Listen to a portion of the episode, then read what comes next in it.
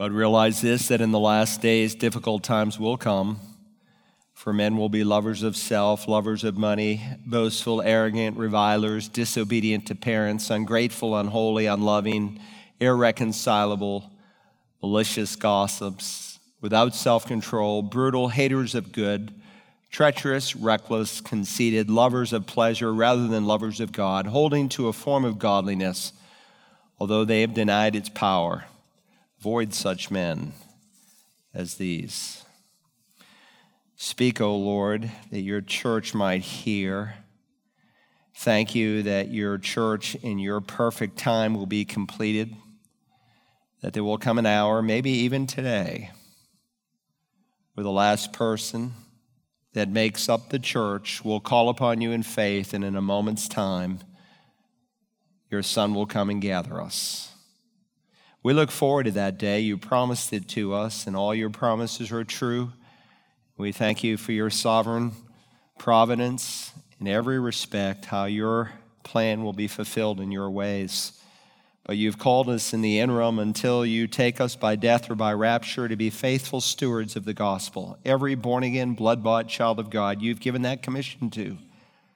So, Father, help us to be sensitive to the people around us this week, many who are without direction, like sheep without a shepherd not really even knowing how to interpret the days in which we live in. So, as we open your word, we ask you to humbly open our hearts that we might see the truth that is here, that we would be changed by it. Thank you that a day will come that as the waters cover the earth, so there will be a knowledge of you across the planet when the Messiah will return. We long for those days, days of righteousness, days of holiness. And you love people. You've died for all, that all who might believe would be forgiven and have new life. And yet you've chosen us, as fallible, sinful people with feet of clay, to take the gospel and to share it with people. Help us to do that faithfully this week. Now, Father, I need your help today, as always. I don't want to preach in my strength, so I ask the Spirit of God to come and help me and fill me and anoint me, that all that is said and done and heard would be glorifying to your Son. And I ask it in his holy name. Amen. Would you take your Bibles, please, this morning and turn to the book of 1 Kings, chapter 21. If you're new to the Bible, you can find Psalms, which is about dead center. Between 1st and 2nd Samuel and 1st and 2nd Chronicles, you will find 1st and 2nd Kings. You can't miss it. Now, if you're joining us for the first time, we've been in a series on the life and times of Elijah the prophet. Elijah lived in very difficult days, much like we are living in. And we have seen how the Holy Spirit loves to teach godly people godly lessons through other godly people. And Elijah is one such example. He was a man who dared to trust and to believe God in a day where apostasy was widespread, where tens of thousands of Israelites had turned away from the living God. And here was a man who had a passion for the things of God, and he was grieved when God's ways were not honored. And so God honored Elijah, God honored his life. And he is swept up into heaven, as we will study before we're done with this series. 10 messages. This is the seventh of the 10 messages that I hope to preach. He is honored as one of earth's greatest heroes, and without a doubt, he is one of heaven's greatest saints. In 1 Kings, he suddenly appeared in chapter 17, and we will see him just as quickly disappear. And sandwiched between his entrance and his exit is a record of the incredible mark that this man was able to leave on Israel's history. Now, let me remind you of the context of our chapter this morning. We've seen that chapters 17 and 18 and 19 form a triad of sorts on the victory that God brought through Elijah over the prophets of Baal and Baalism. Chapters 20, 21, and 22 form a second triad on the failure of Ahab as he opposes the word of God.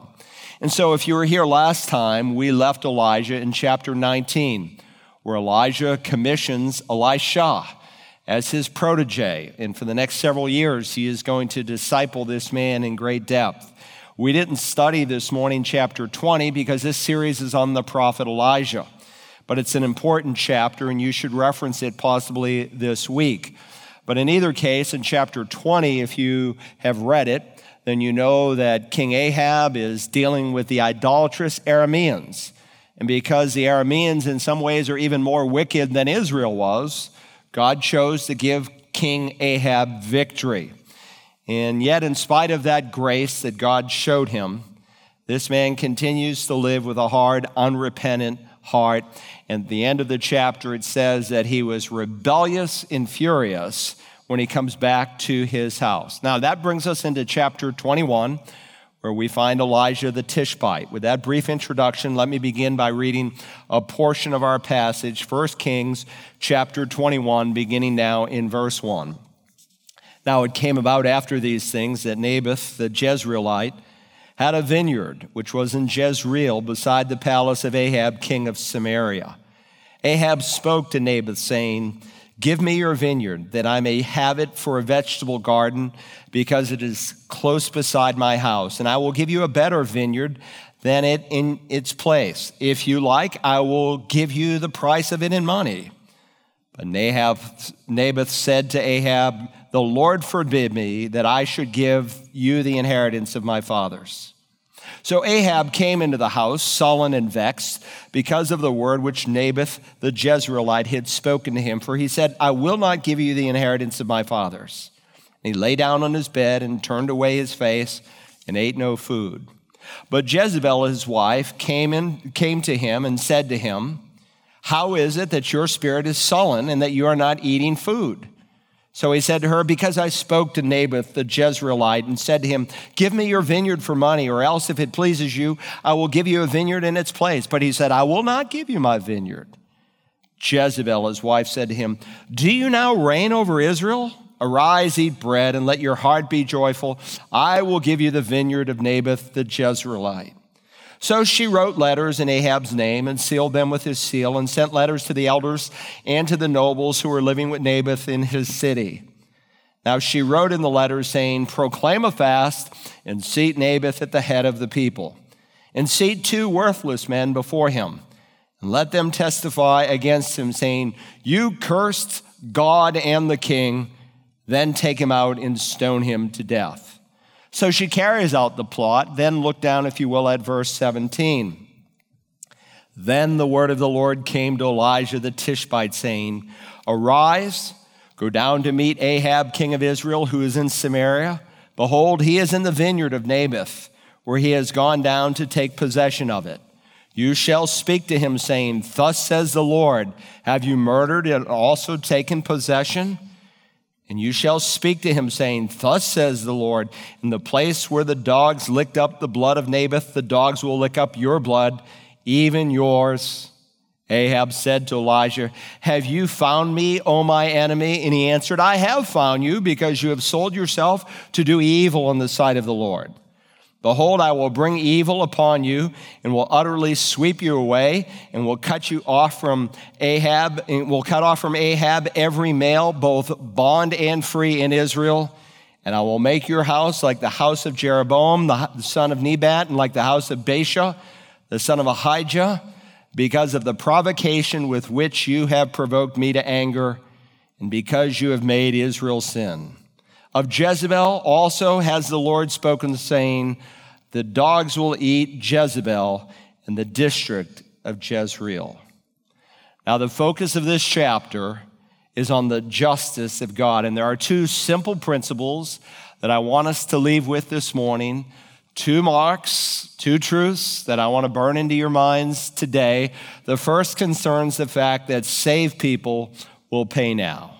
In reference to God's justice, the first truth is that saved people will pay now. Now, the chapter opens where we're introduced to a devout Israelite, a follower of the Lord. His name is Naboth.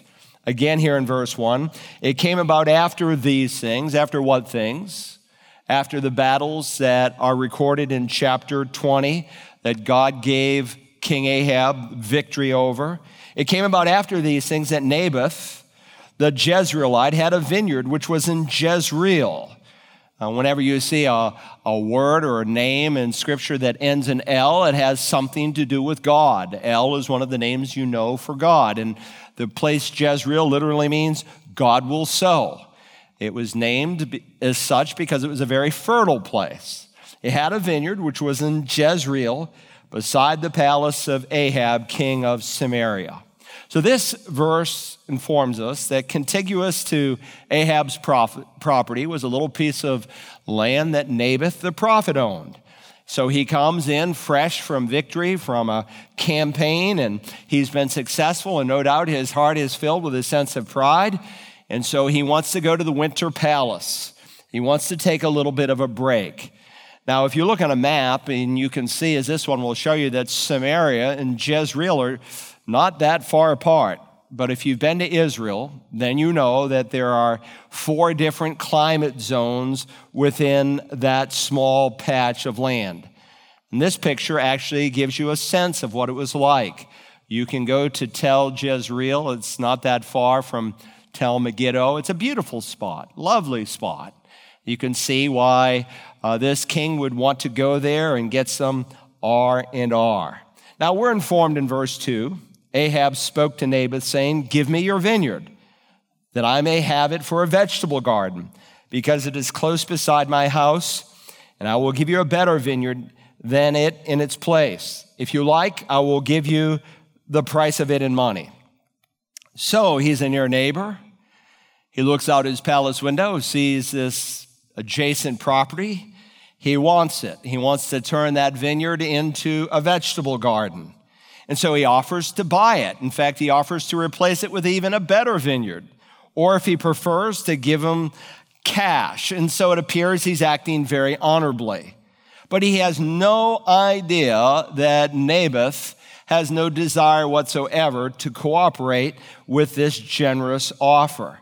One would have thought that Naboth would have laid aside any sentimental attachment that maybe he and his family had on this piece of property and honored his king.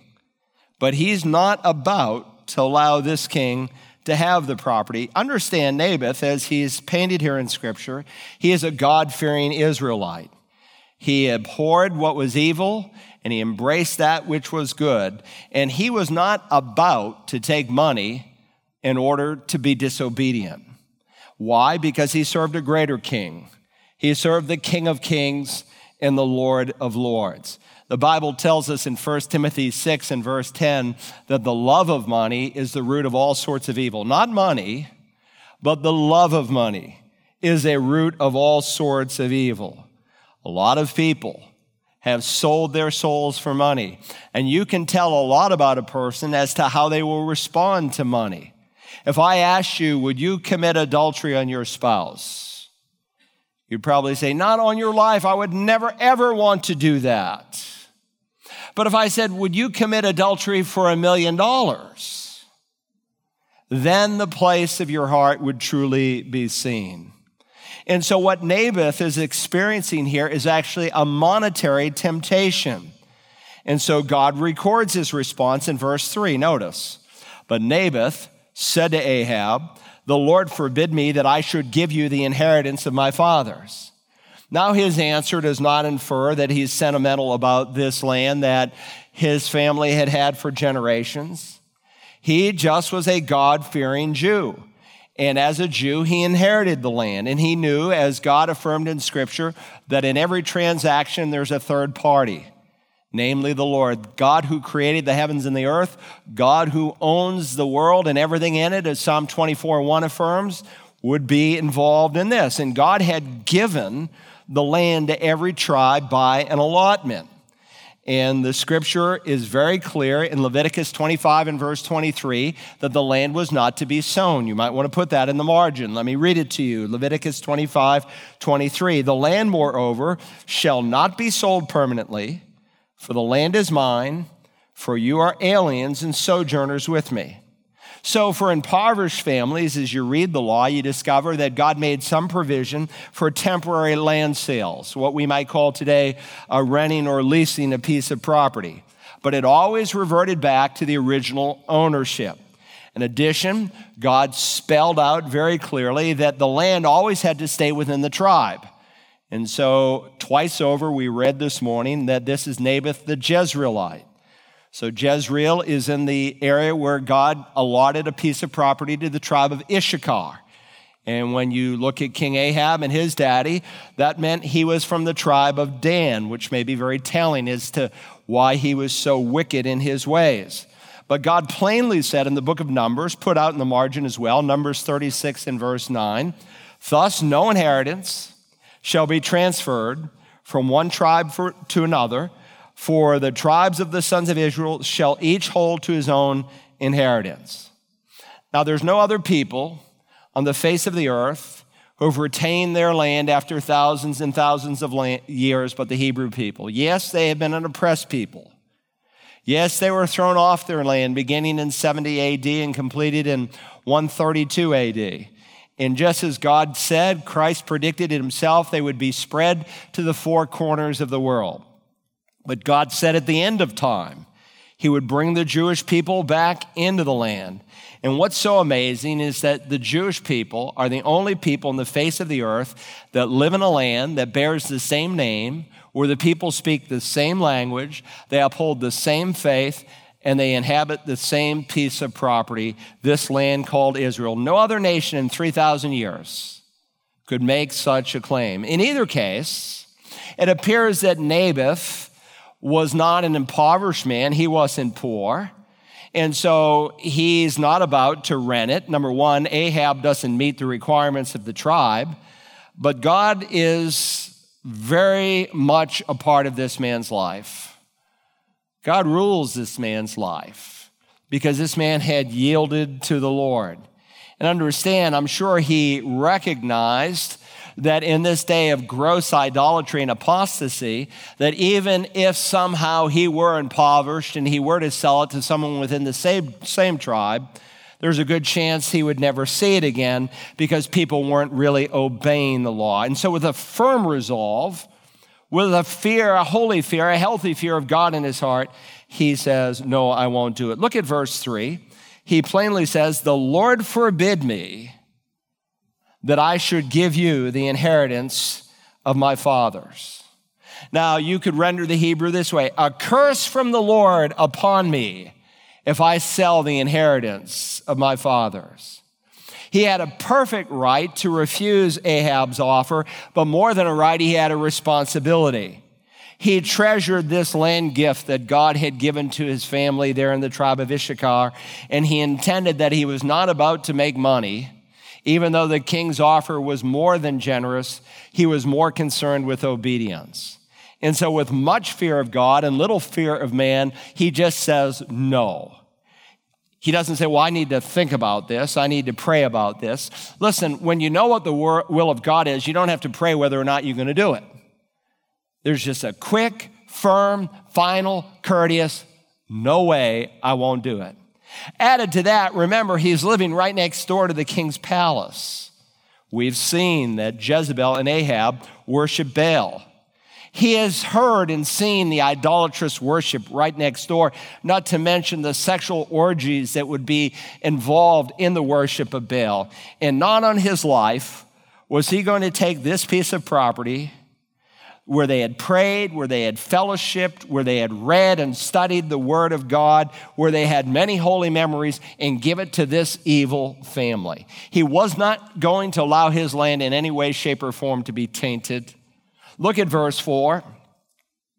So Ahab came into his house sullen and vexed because of the word which Naboth the Jezreelite had spoken to him. For he said, I will not give you the inheritance of my fathers. And he lay down on his bed and turned away his face and ate no food. So he comes home, and the scripture says he is sullen and vexed, or you could render it sullen and angry, or sullen and displeased, depending on your translation. He's really pretty childish. He lays on his bed, he's sulking, he's pouting. Why? Because he can't have what he wants. He wants this little adjacent vineyard. He is filled with a blubbering cry of sorts. He turns his face towards the wall. Don't give me anything to eat. He's just a big, big baby. And like so many people today, he's not interested in the kingdom of God and investing his time, talents, and treasure for the Lord. The only thing he's interested in is fulfilling his covetous, lustful heart. But that does not surprise us because Ahab is described as a very evil, evil man. And so here in verse 25, towards the end of the chapter, we read, Surely there was no one like Ahab who sold himself to do evil in the sight of the Lord because Jezebel, his wife, incited him. Now, we've already seen that he has a throne, he has a crown, he has a scepter, but he is really, in many ways, under the control of his own wife. She is a wicked woman. And the text says here that Jezebel, his wife, incited him. And let me just say parenthetically that a woman, a wife, can incite a man for noble purposes or for sinful purposes. When a woman slumps spiritually and morally, very often her husband will slump morally and spiritually. They will fall, and there are many biblical examples. Delilah brought down Samson, Herodias brought down Herod, Drusilla, Governor Felix, Zeresh, her husband Haman. Many, many examples. And I could say there are many examples too in Scripture where a woman lifts up her husband and as his helpmate promotes him into those things that are holy and true. And by the way, this is one of the reasons that God is insistent that there not be role reversal. And in every example in scripture where there is role reversal, when a man disobeys and he gives leadership as the head to his wife, there's disaster. And that's true. We've seen it in every major Protestant denomination where they said, no, we're going to give the pulpit to women. God has a different call for women. He has a higher call and a holy call. And I explained that in one of my messages in 1 Timothy 2, if this is new to you. But when they reverse roles, it was disaster. And so now we have these mainline Protestant denominations that are marrying homosexual people that are denying the infallibility of Scripture, denying that Jesus is the only way, denying that He's God in human flesh, denying the Trinit- Trinitary, uh, Trinitarian theology, and on and on and on we could go. But again, there are examples of good. But here's Jezebel, and she masters and she stirs up and incites her husband to do evil. Jezebel, his wife, incited him. And we studied in 1 Kings 16 that he, because of her incitement, made some choices for which God will hold him totally responsible. So in 1 Kings 16, verse 32, it says, So he, Ahab, erected an altar for Baal in the house of Baal, which he built in Samaria, and he also made the Asherah. He introduced some of his own evil idols. He is responsible for his own sin. Why? Because he listens to her. Thus, Ahab, the scripture says, did more to provoke the Lord God of Israel than all the kings of Israel who went before him. We often say it's true that a great man is lifted by a great woman.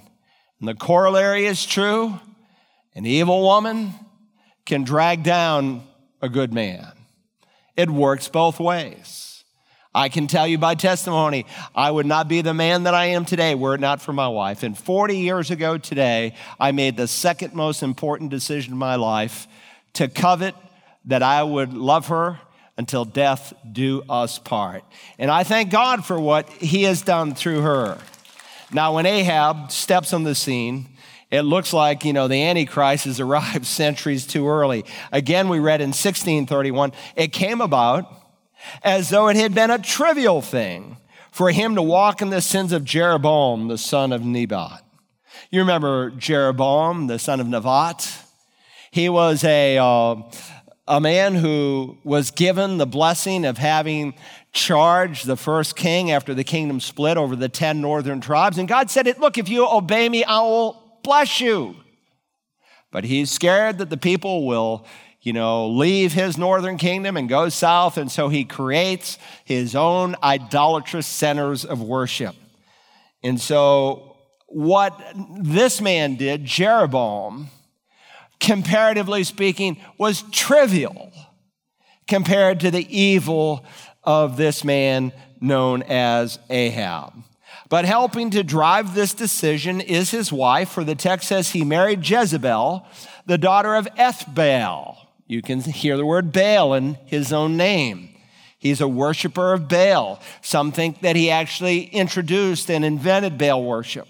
He married Jezebel, the daughter of Ethbaal, king of the Sidonians, and went to serve Baal and worshiped him. Baal worship, it's lethal. It's destructive to the nation and it's especially destructive when the king has his own in house evangelist, namely Jezebel. And so she wants to establish a beachhead for what is wrong and what is evil and what is satanic. And in her mind, look, this is what my daddy did, and this is my call as Baal's evangelist. And so she is infinitely more evil and daring and reckless in her sin than her husband Ahab, but she will incite him to evil. And so, what does she do? Well, we're going to see this morning she is going to commit a heinous evil act against an innocent man. Why? Because she's given herself to idolatry. And when you give yourself to idolatry, you often give yourself to demon possession. People who deal with demon possession in some nations of the world are dealing with people who are first idolatrous, and when they open the door to idolatry, as Paul explains in his first letter to the Corinthians, you open the door to being demonized. Look again at chapter 21 and verse 25. I just want to read it to you one more time. Surely there was no one like Ahab who sold himself to do evil in the sight of the Lord because Jezebel, his wife, incited him. I want you to burn that thought into your mind this morning as we study this chapter of Scripture. Now, back to verse 4.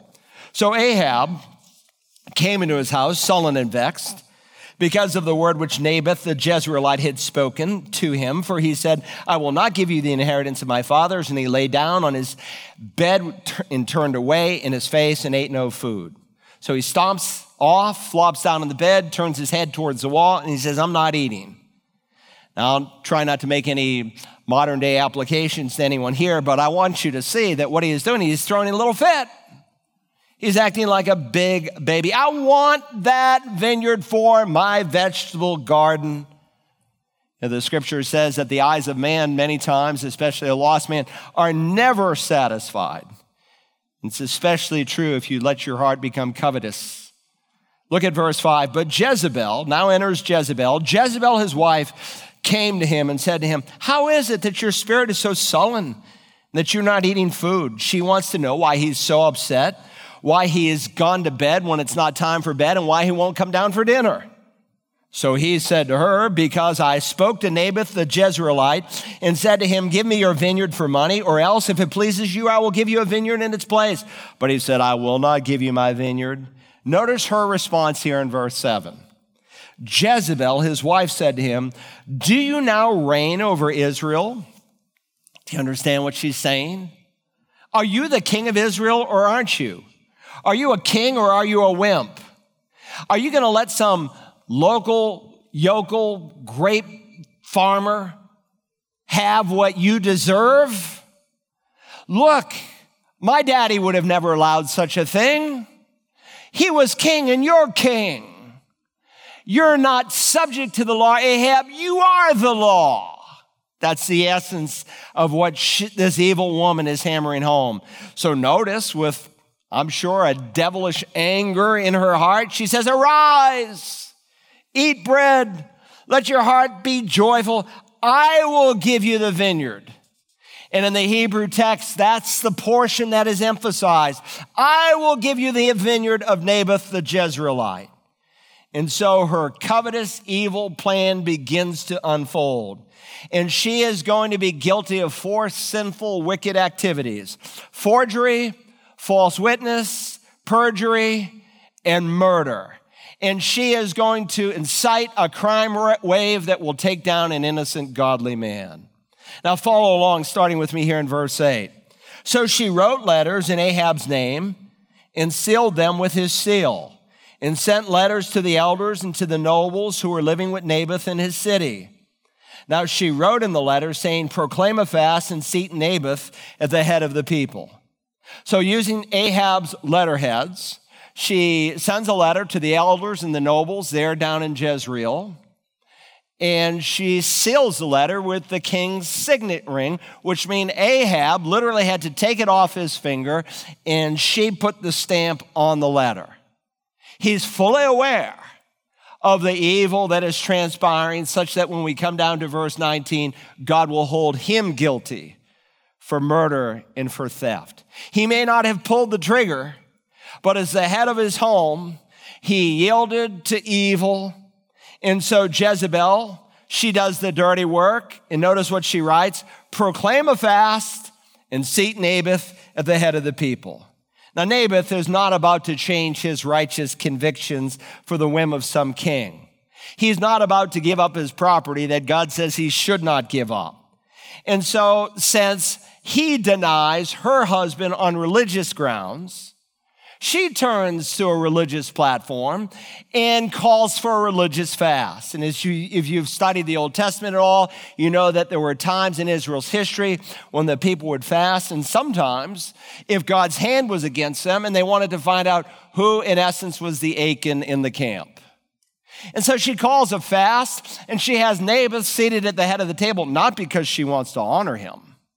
No, this is just a religious ploy. She has a plan to destroy him and the elders and the nobles of the land know all about it. She was saying to the Jews, Look, God is angry with us. There's a problem here in the community. And so we're going to have this fast. It's just a religious trick of sorts. And with that plan, they get Naboth, Naboth. They seat him at the head of the table. Again, not to honor him, but to punish him.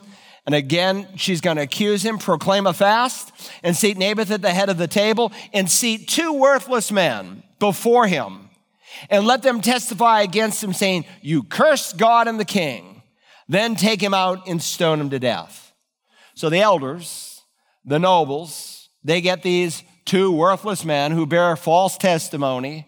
And they said, You cursed both God and the king.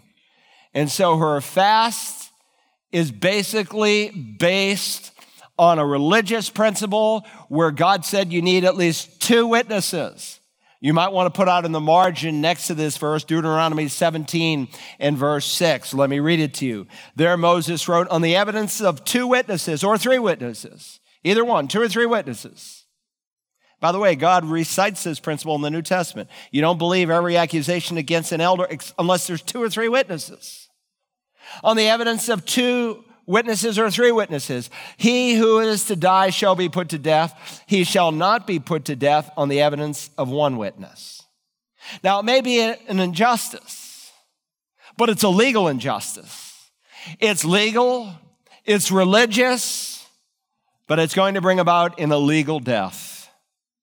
And we are doing the same today. Over a million babies every year are being torn apart limb by limb by limb in a mother's womb. We can rationalize and say it's legal.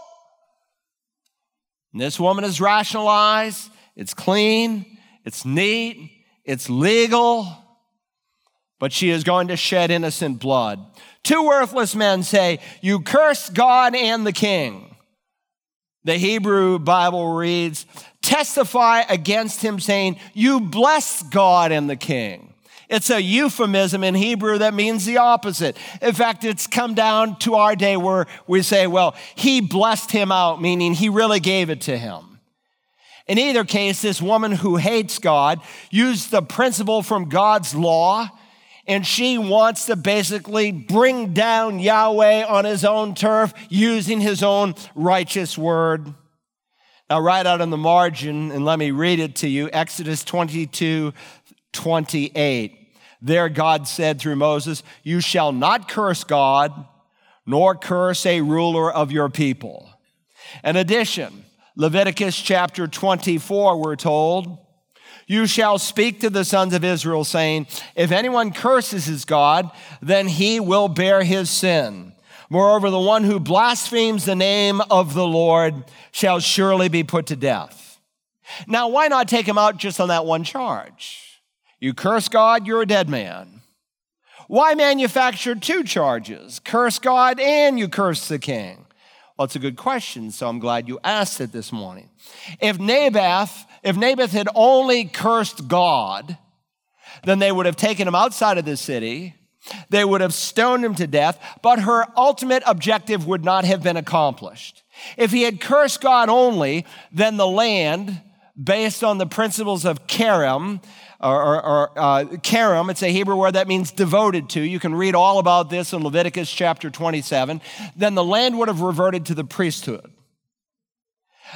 But understand, if he cursed God and the king, then he's a traitor to the crown and is a payment to the king, then the land would go directly to the king. And so they accuse them of cursing both God and the king. They get these two worthless men, as God describes them, and they frame him on a capital charge and they convince the people of the guilt. And so the scripture says they took him out and stoned him to death. A criminal could not be stoned within the city. You had to take him outside of the city where he would be executed. And that's why the Bible makes it very clear in the book of Hebrews that Jesus was crucified outside of the city wall. And so here's a woman, Jezebel, that has really become a representative name for evil. And that's why mums and dads, I've never met a, a girl named Jezebel. Have you? I've never met one. There's a reason behind that. So, verse 11 the men of his city, the elders and the nobles who lived in his city, did as Jezebel had sent word to them, just as it was written in the letters which she had sent them. So, as Jezebel was accustomed to, she had her cronies. She had her men who would work for her. And the elders of the city and the nobles, they confer with these two worthless men, they cooperate together, and off comes this wicked, evil crime. And so they carry out the plans. They're like bureaucratic robots. You say, but look, she had her mafia. You can't blame the people for joining in. I mean, after all, you know, they had families too, the elders and the nobles especially. They had a livelihood. They had a job to make. They, they had to protect their own children. We know how evil that they just desired to live themselves. You can understand the dilemma, but you can never justify their evil. And these verses remind us that injustice always flourishes where there are weak men. Wickedness grows in the midst of weakness. It flourishes not because of a lack of goodness, but because of a lack of guts men who are unwilling to stand up for what God has said to be true, politicians who in our day are allowing this lawlessness to spread in our land, but they're afraid to stand up for what is right because they might be labeled. So these elders, these nobles, they're in the city of Jezreel. They are willing to bend the rules. They're willing to serve this idolatrous, evil woman because they fear the woman more than they fear God. Jesus warned in Matthew chapter 10 that his people would many times be brought before leaders, before governors and kings. And in the same breath, he then says, Do not fear those who kill the body but are unable to kill the soul, but rather fear him, that is God, who is able to destroy both soul and body in hell.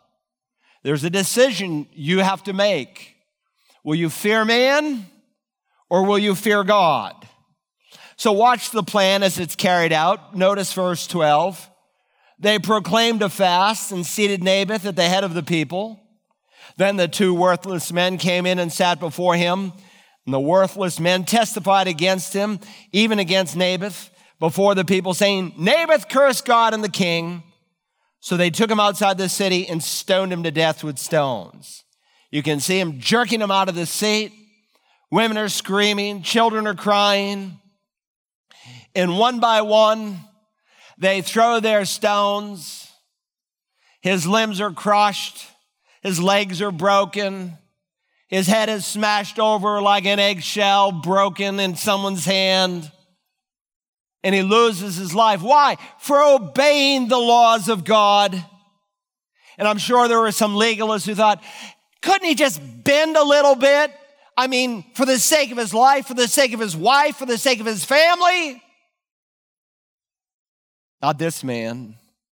He is a part of that group that the writers to the Hebrews describes as being destitute, afflicted, ill treated, men of whom the world is not worthy.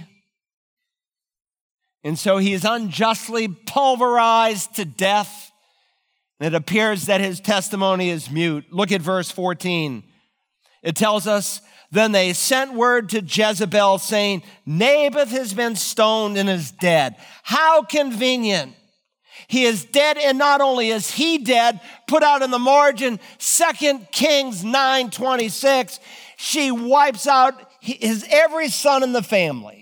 Not only do they stone Naboth, they stone all of his sons. No possible inheritance rights. It's a clean, done deal. It is so cunning and so evil.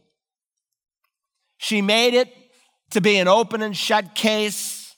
And it all began with covetousness in Ahab's heart. And now it's led to theft and murder of a man and the sons in his family. Look at verse 15 when Jezebel heard that Naboth had been stoned and was dead.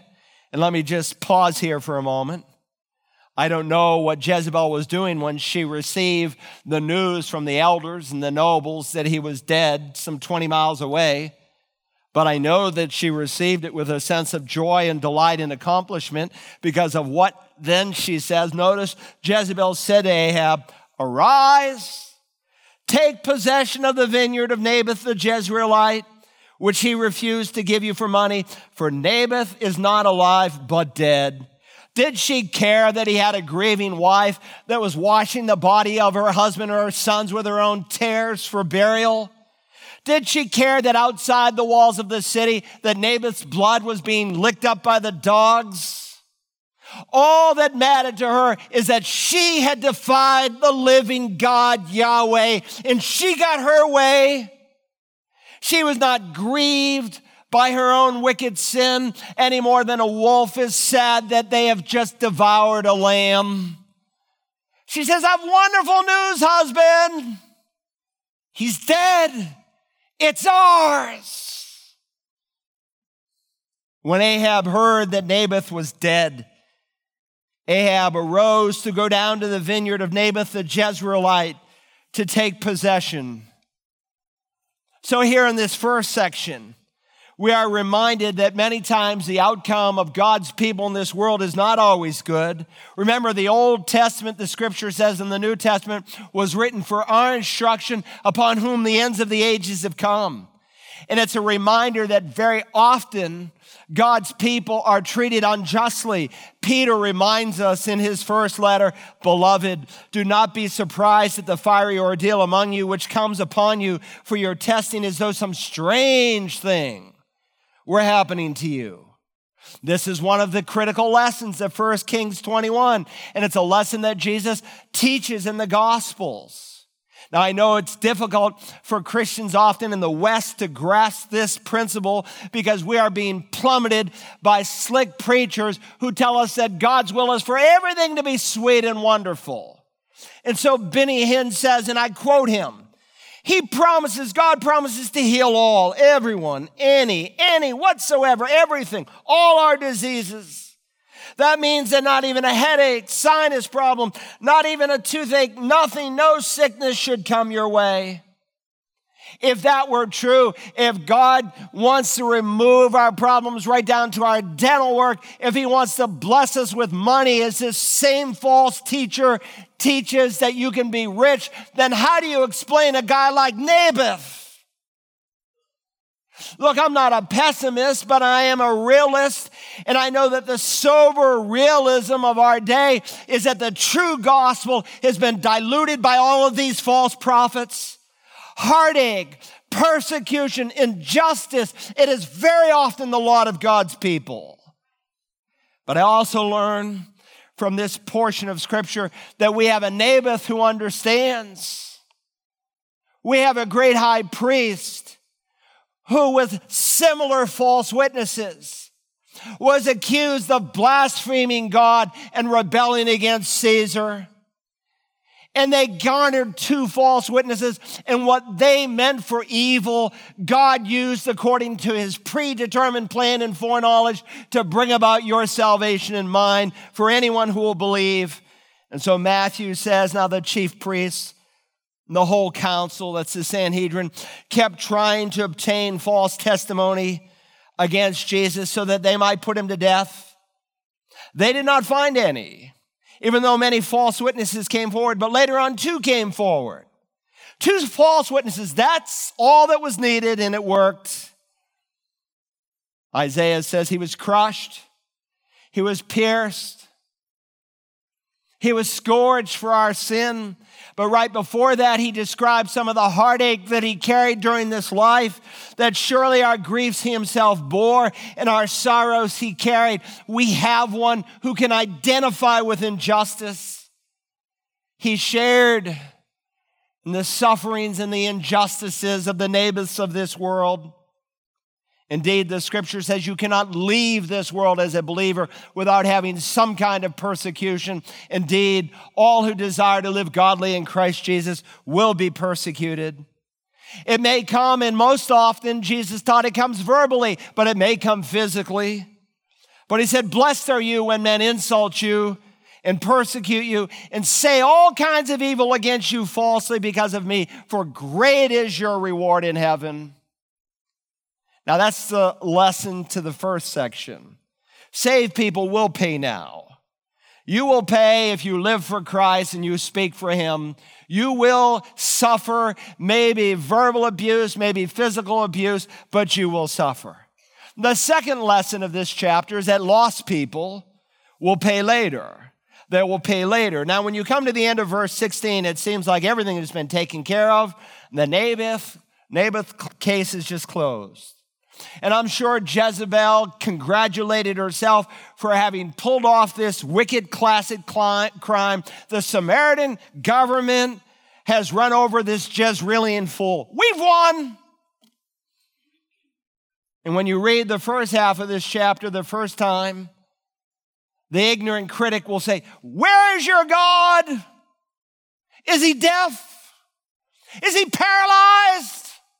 Can he do anything? And then, like a breath of fresh air, verse 17, then the word of the Lord came to Elijah the Tishbite. Now, we've been studying Elijah the Tishbite. And we've seen that he is a prophet who lives in a time where tens of thousands of Israelis have forsaken God. They have torn down his altars and they have violated his covenants. And you know that when God tells Elijah the prophet what has happened to Naboth, a God-fearer, his heart is broken and it's filled with righteous anger. Now, this series, if you've been with us, we went from chapter 19 to chapter 21. And if you remember, if you were here last time, we saw Elijah the prophet had passed his mantle on to Elisha because he's going to disciple him for years to follow and build into his life so that when he is removed from this earth, though the worker is gone, the work will continue. He's one of earth's greatest heroes, and he's certainly one of heaven's greatest saints. And so God's word comes to him. Look at verse 18. Arise Go down to meet Ahab, king of Israel. I love the way verse 18 opens. It's in sharp contrast to verse 15, where she said to Ahab, Arise, take possession of the vineyard. And I'm so glad that I live in a universe, though, that while the devil has his Ahabs, we have a God who can say to his Elijahs, Arise, arise, go down to meet Ahab, king of Israel, who is in Samaria. Behold, he is in the vineyard of Naboth, where he has gone down to take possession of it. You shall speak to him, saying, Thus says the Lord, you have murdered and have also stolen, taken possession. Have you murdered and also taken possession? Yes, you have. And you shall speak to him, saying, Thus says the Lord, in the place where the dogs licked up the blood of Naboth, the dogs will lick up your blood, even yours. Now, this overlooked, ignored factor among wicked men and wicked women in a wicked society is, is changed when we realize how death equalizes everyone. You know what the death rate is? One for one, 100%. And death is a great equalizer. The writer of the Hebrews says, For it is appointed for a man to die once, and after this comes judgment. And so verses 18 and 19 are a reminder to us that no one escapes the judgment of God.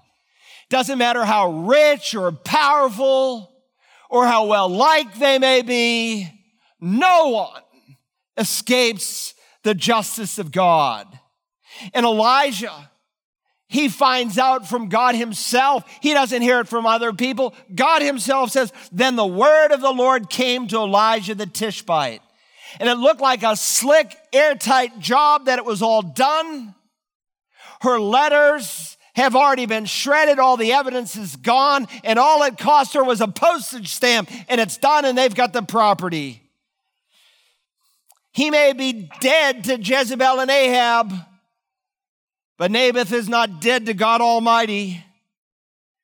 And by the way, it is a reminder to me of this same truth when Paul writes to the church of Thessalonica in his second letter, they are just being beaten black and blue and killed. Why? Because they confessed Jesus as Lord. And it was so intense, they thought maybe we misunderstood Paul. Maybe we misunderstood the rapture, which he will clarify in the Second Thessalonians chapter 2. No, you haven't missed it. It's sometimes just a part of being a Christian. And it reminds us, for after all, it is only just for God to repay with affliction those who afflict you. Wonderful. When?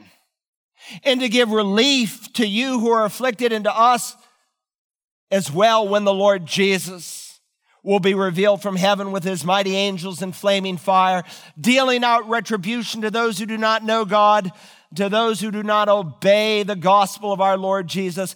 These will pay the penalty of eternal destruction away from the presence of the Lord and from the glory of his power. Likewise, in the Revelation, we studied it. John has a vision of all the lost people of all time brought together at the end of the millennial reign of Messiah. And he said, I saw the dead, the great and the small, standing before the throne. Just like God did not miss Ahab, he does not miss anyone. He writes that he saw the great and the small. No one is so great that they can be missed, and no one is so small that they will be ignored the big shot, the little shot, the famous, those who no one knew their name, the wealthy, the poor. It doesn't matter. Kings and paupers, the lost of all time, all who say no to Yeshua will meet God in eternal judgment. And so, just about the time that Ahab walks in to take possession of his brand new vineyard, he comes face to face with God's man. Notice verse 20. So Ahab said to Elijah, Have you found me, O my enemy? And he answered, I have found you because you have sold yourself to do evil in the sight of the Lord. And then with righteous indignation, he says, Behold, I will bring evil upon you and will utterly sweep you away and will cut you off from Ahab, every male, both bond and free in Israel. And I will make you like the house of Jeroboam, the son of Nebat. What happened in Jeroboam's house? There was a guy named Baasha, the third king in Israel's history, and he killed every son of Jeroboam. The whole group is wiped out. And like God uses an evil man to wipe out an evil man. And like the house of Baasha, what happened to him? He was eaten by dogs. And his relatives who died in the field were eaten by birds.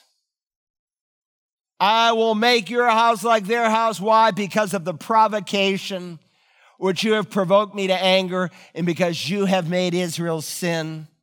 Of Jezebel also has the Lord spoken, saying, The dogs will eat Jezebel in the district of Jezreel.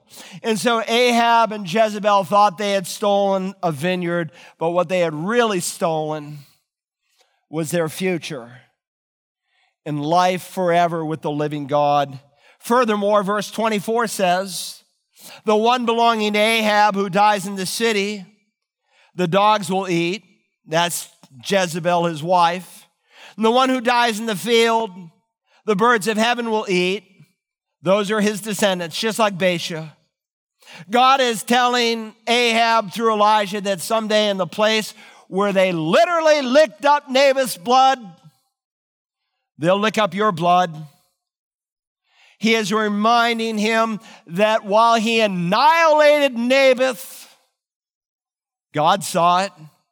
You may have ripped him off and murdered him, but God saw it. And so, summarizing his life, notice verse 25 Surely there was no one like Ahab who sold himself to do evil in the sight of the Lord because Jezebel, his wife, incited him. He acted very abominably in following idols, according to all the Amorites had done, whom the Lord cast out before the sons of Israel. And with those words, he makes Ahab cower in his tracks, and Elijah suddenly disappears as fast as he had appeared. And he'll ride his chariot 20 miles all the way back to Samaria with those words ringing in his mind. Now look at his response starting in verse 27. It came about when Ahab heard these words that he tore his clothes and put on sackcloth and fasted, and he lay in sackcloth and went about despondently. I mean, can you imagine how infuriating this must have been to Jezebel? What are you doing, man? What are you tearing your robes for? Why are you putting that ash on your face? You're telling the whole nation that we're guilty. You're telling everyone that we killed somebody, that we stole their vineyard. Don't tell that to the nation. Look at verse 28. Then the word of the Lord came to Elijah the Tishbite, saying, Do you see how Ahab humbled himself before me? Because he has humbled himself before me, I will not bring the evil in his days, but I will bring the evil upon his house in his son's days. And people read this and they say, God, why don't you just zap him? Have you gone soft? No, God has not gone soft. He's not like the politician who makes one kind of a promise and then does something else. You say, well, is God being slack? I mean, doesn't God see that this fellow tearing his clothes and putting ash on his face is not real? Please understand it is important to distinguish between the postponement of God's wrath and the actual cancellation of God's wrath because there is a big difference. But sometimes, in answer to human response, God stays the judgment. God does here. He sees Ahab's response. And so he doesn't obliterate his house as soon as he might have. He's giving this man an opportunity to repent. Why? Because God loves to forgive. I mean, clearly from what God said in verse 29, Ahab's remorse made an impression on God. But sadly, while his remorse is sincere, it's not lasting. It may be serious, but it is only temporary. He's like the person that Jesus describes in the parable of the sower, where he describes four responses people make when they hear the word. And the first three soils, that of unbelievers. And those that hear the word, but it doesn't take root, who fall away. He says, Those on the rocky soil are those who, when they hear, receive the word with joy, and these have no firm root. They believe for a while and in time of temptation, they fall away. We studied this on Wednesday night. We saw that every time you see the word belief, it's not always in reference to saving faith. The demons believe and tremble. Obviously, they're not saved. It's intellectual. It's here. They give assent to it here, but they never truly believe with the heart unto righteousness. So Ahab is like the one who takes a step towards God, but never actually steps into the kingdom of God. And as you read the rest of the narrative, it is clear that he didn't truly repent because if he had truly repented, he would have relinquished the vineyard and given it back. And so, with all that said, there's real remorse, but there's not real repentance. But God yearns for people to repent and believe. You say, had he truly believed, would God have forgiven him? He would have forgiven him as much as he forgave the thief on the cross, as much as he forgave wicked King Manasseh, who did unspeakable things, but he came to genuine faith, and you will meet him in heaven someday. God's mercy on Ahab is real. God's appeal was real, but he wanted him to go deeper. But you see, God knows all. That's why the scripture can say, before the foundation of the world, God wrote the name of every person whom you will meet in heaven. You say it was all fixed. No, it was not all fixed. God is omniscient. If God didn't know that, God would not be God. And had this man responded to God's initiative, you would meet him in heaven, but God knew he wouldn't respond. Did God want him to respond? God is giving him a real chance to respond. That's why God said to Ezekiel, Say to them, As I live, declares the Lord, I take no pleasure in the death of the wicked, but rather the wicked turn from his way and live. Turn back, turn back from your evil ways. God gets excited when he can forgive people and show people mercy. He's reaching, he's wooing, he's prodding Ahab, but he doesn't believe. Well, did God mean what he said? Did his judgment finally come? Oh, yes, it did. As certainly as night follows day, judgment came on his home just as God predicted. When mercy is spurned, God is not mocked. Whatever a man sows, that he will reap. The person who will not go in the direction that God points him to, he will meet God someday in a terrible day of wrath. The home that has no room for Jesus Christ, will meet God in death and judgment in hell. The church that soft pedals the message of the Bible, who is not faithful to the truth delivered, the faith delivered to the saints once and for all. Someday God will write Ichabod over that church, meaning the glory of the Lord has departed.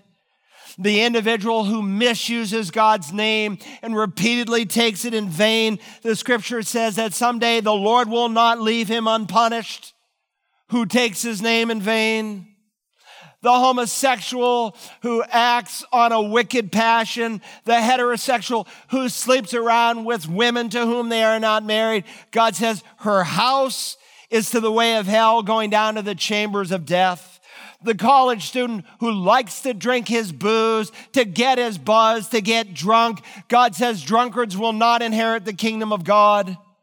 Proverbs warns he who digs a pit will fall into it, and he who rolls a stone, it will come back on him.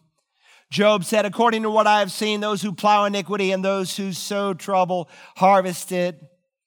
Hosea said, For they sow the wind and they reap the whirlwind. That is, they sin like a breeze, but it comes back to them like a cyclone. And the Savior of the world will say to the lost of all time, Depart from me, accursed ones into the eternal fire prepared for the devil and his angels. Judgment is coming. People may think they're having a big time now and they're getting away with it. And that's what the devil wants to convince you. He wants you to have his kind of happiness, but it never works.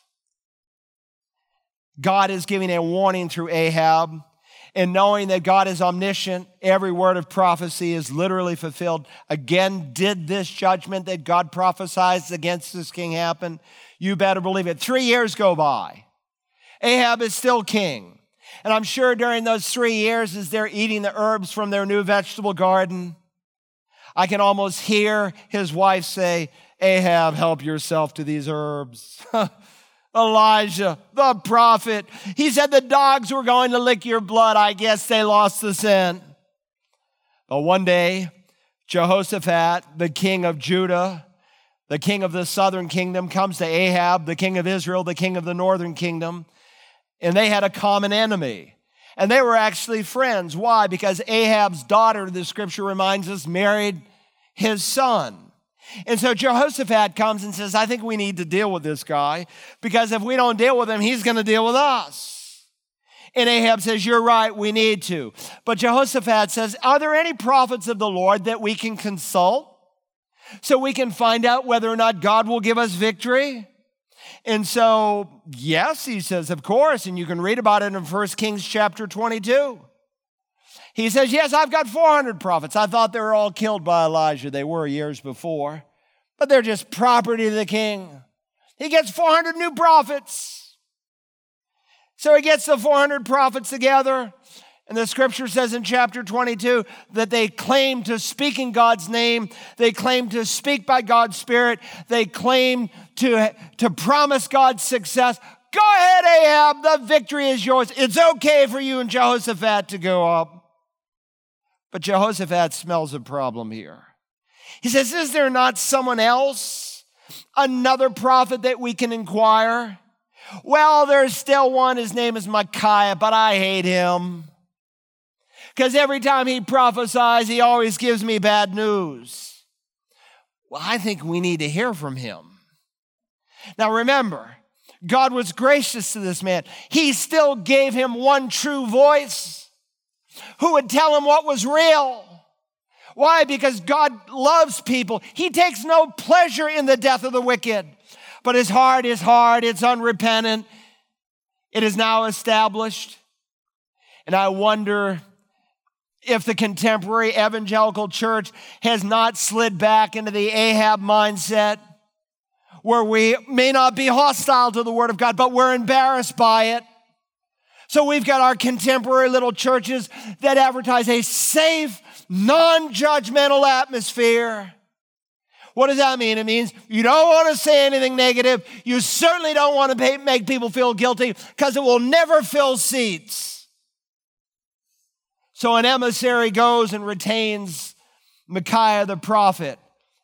And this party pooping prophet comes along. And listen to what 1 Kings 22 13 says. But now the words of the prophets are uniformly favorable to the king. Please let your word be like the word of them and speak favorably.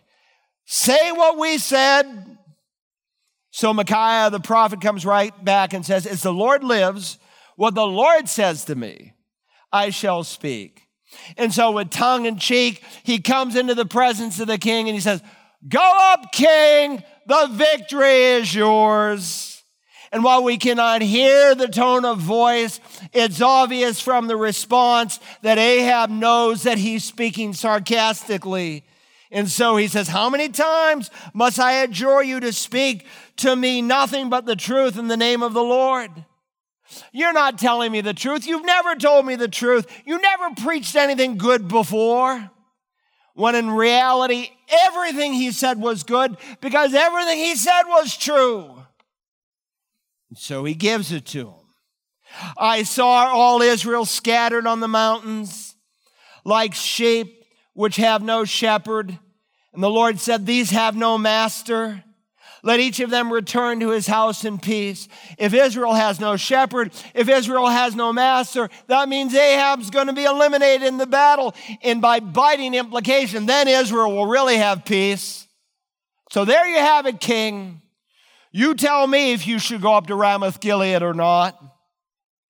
But you see, because Ahab has never really repented, he can't hear the word of God. And some of you watching me, some of you listening to me, you think you've got tomorrow, next week, next year to make a decision for Christ. But when you keep putting God off, there will come a point where you cannot hear the word of God. Jesus said the devil will take the seed and snatch it that they may not believe and be saved.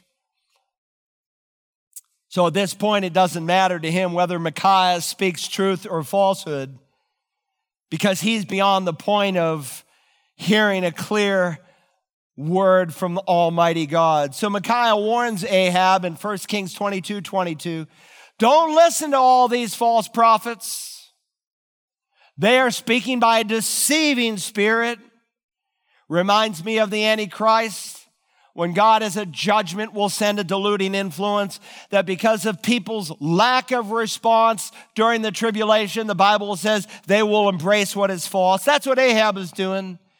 And listen to me, if, if you're listening to God's word is just a more, mere formality to you, you ought to be scared to death because you're playing Russian roulette with your soul. And so Zedekiah, a leader among these 400 prophets steps up to the plate. I mean, he made church fun.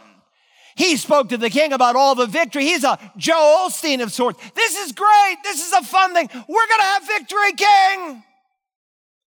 So Zedekiah, the son of Chenaniah, came near and struck Micaiah on the cheek and said, How did the Spirit of the Lord pass from me to speak to you?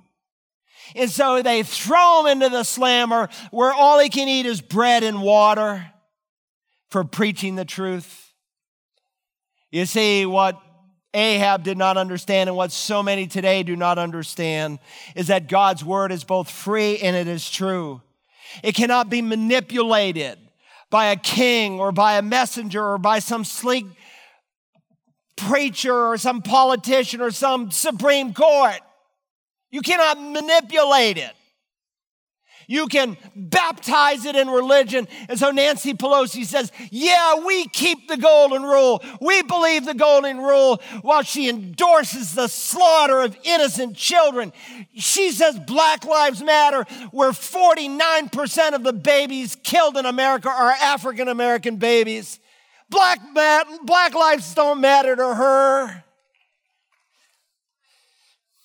God's word is true and it is free. You cannot imprison it. So a couple comes to me and they want me to marry them. And as like any couple, we do the initial counseling appointment to see if I can marry them. She's a believer. He is not. And I share the gospel. Does he want to receive Christ? No. I say, I can't marry you. And he says, Pastor, do you realize that we're going to move here? We wanted to join your church. And we have family that go to this church. And we won't come to this church, and I guarantee my family won't come to this church, and we'll find some other clergy in town that will marry us. And what they don't understand is that the Word of God is not under my control. I'm in bondage to the Word of God. And so here's Micaiah. He's a lonely preacher, but he is telling the unadulterated truth. And Ahab does not listen. Nonetheless, he's cautious because this guy's got a track record. I mean, he's a bundle of contradictions as you read chapter 22. On the one hand, he hates the word of God. On the other hand, he wants to hear the word of God. On the one hand, he fears the word of God. On the other hand, he defies the word of God. He's a perfect picture of a natural man, someone who's lost. And somehow he thinks he can outsmart God. So they go into battle and he dresses up like a buck private. They won't get me, they're looking for the king. And then some stray arrow under the providence and the sovereignty of God finds one little crack in his armor. He said, This is fatal, take me home. And the blood is dripping all over the floorboards of the chariot.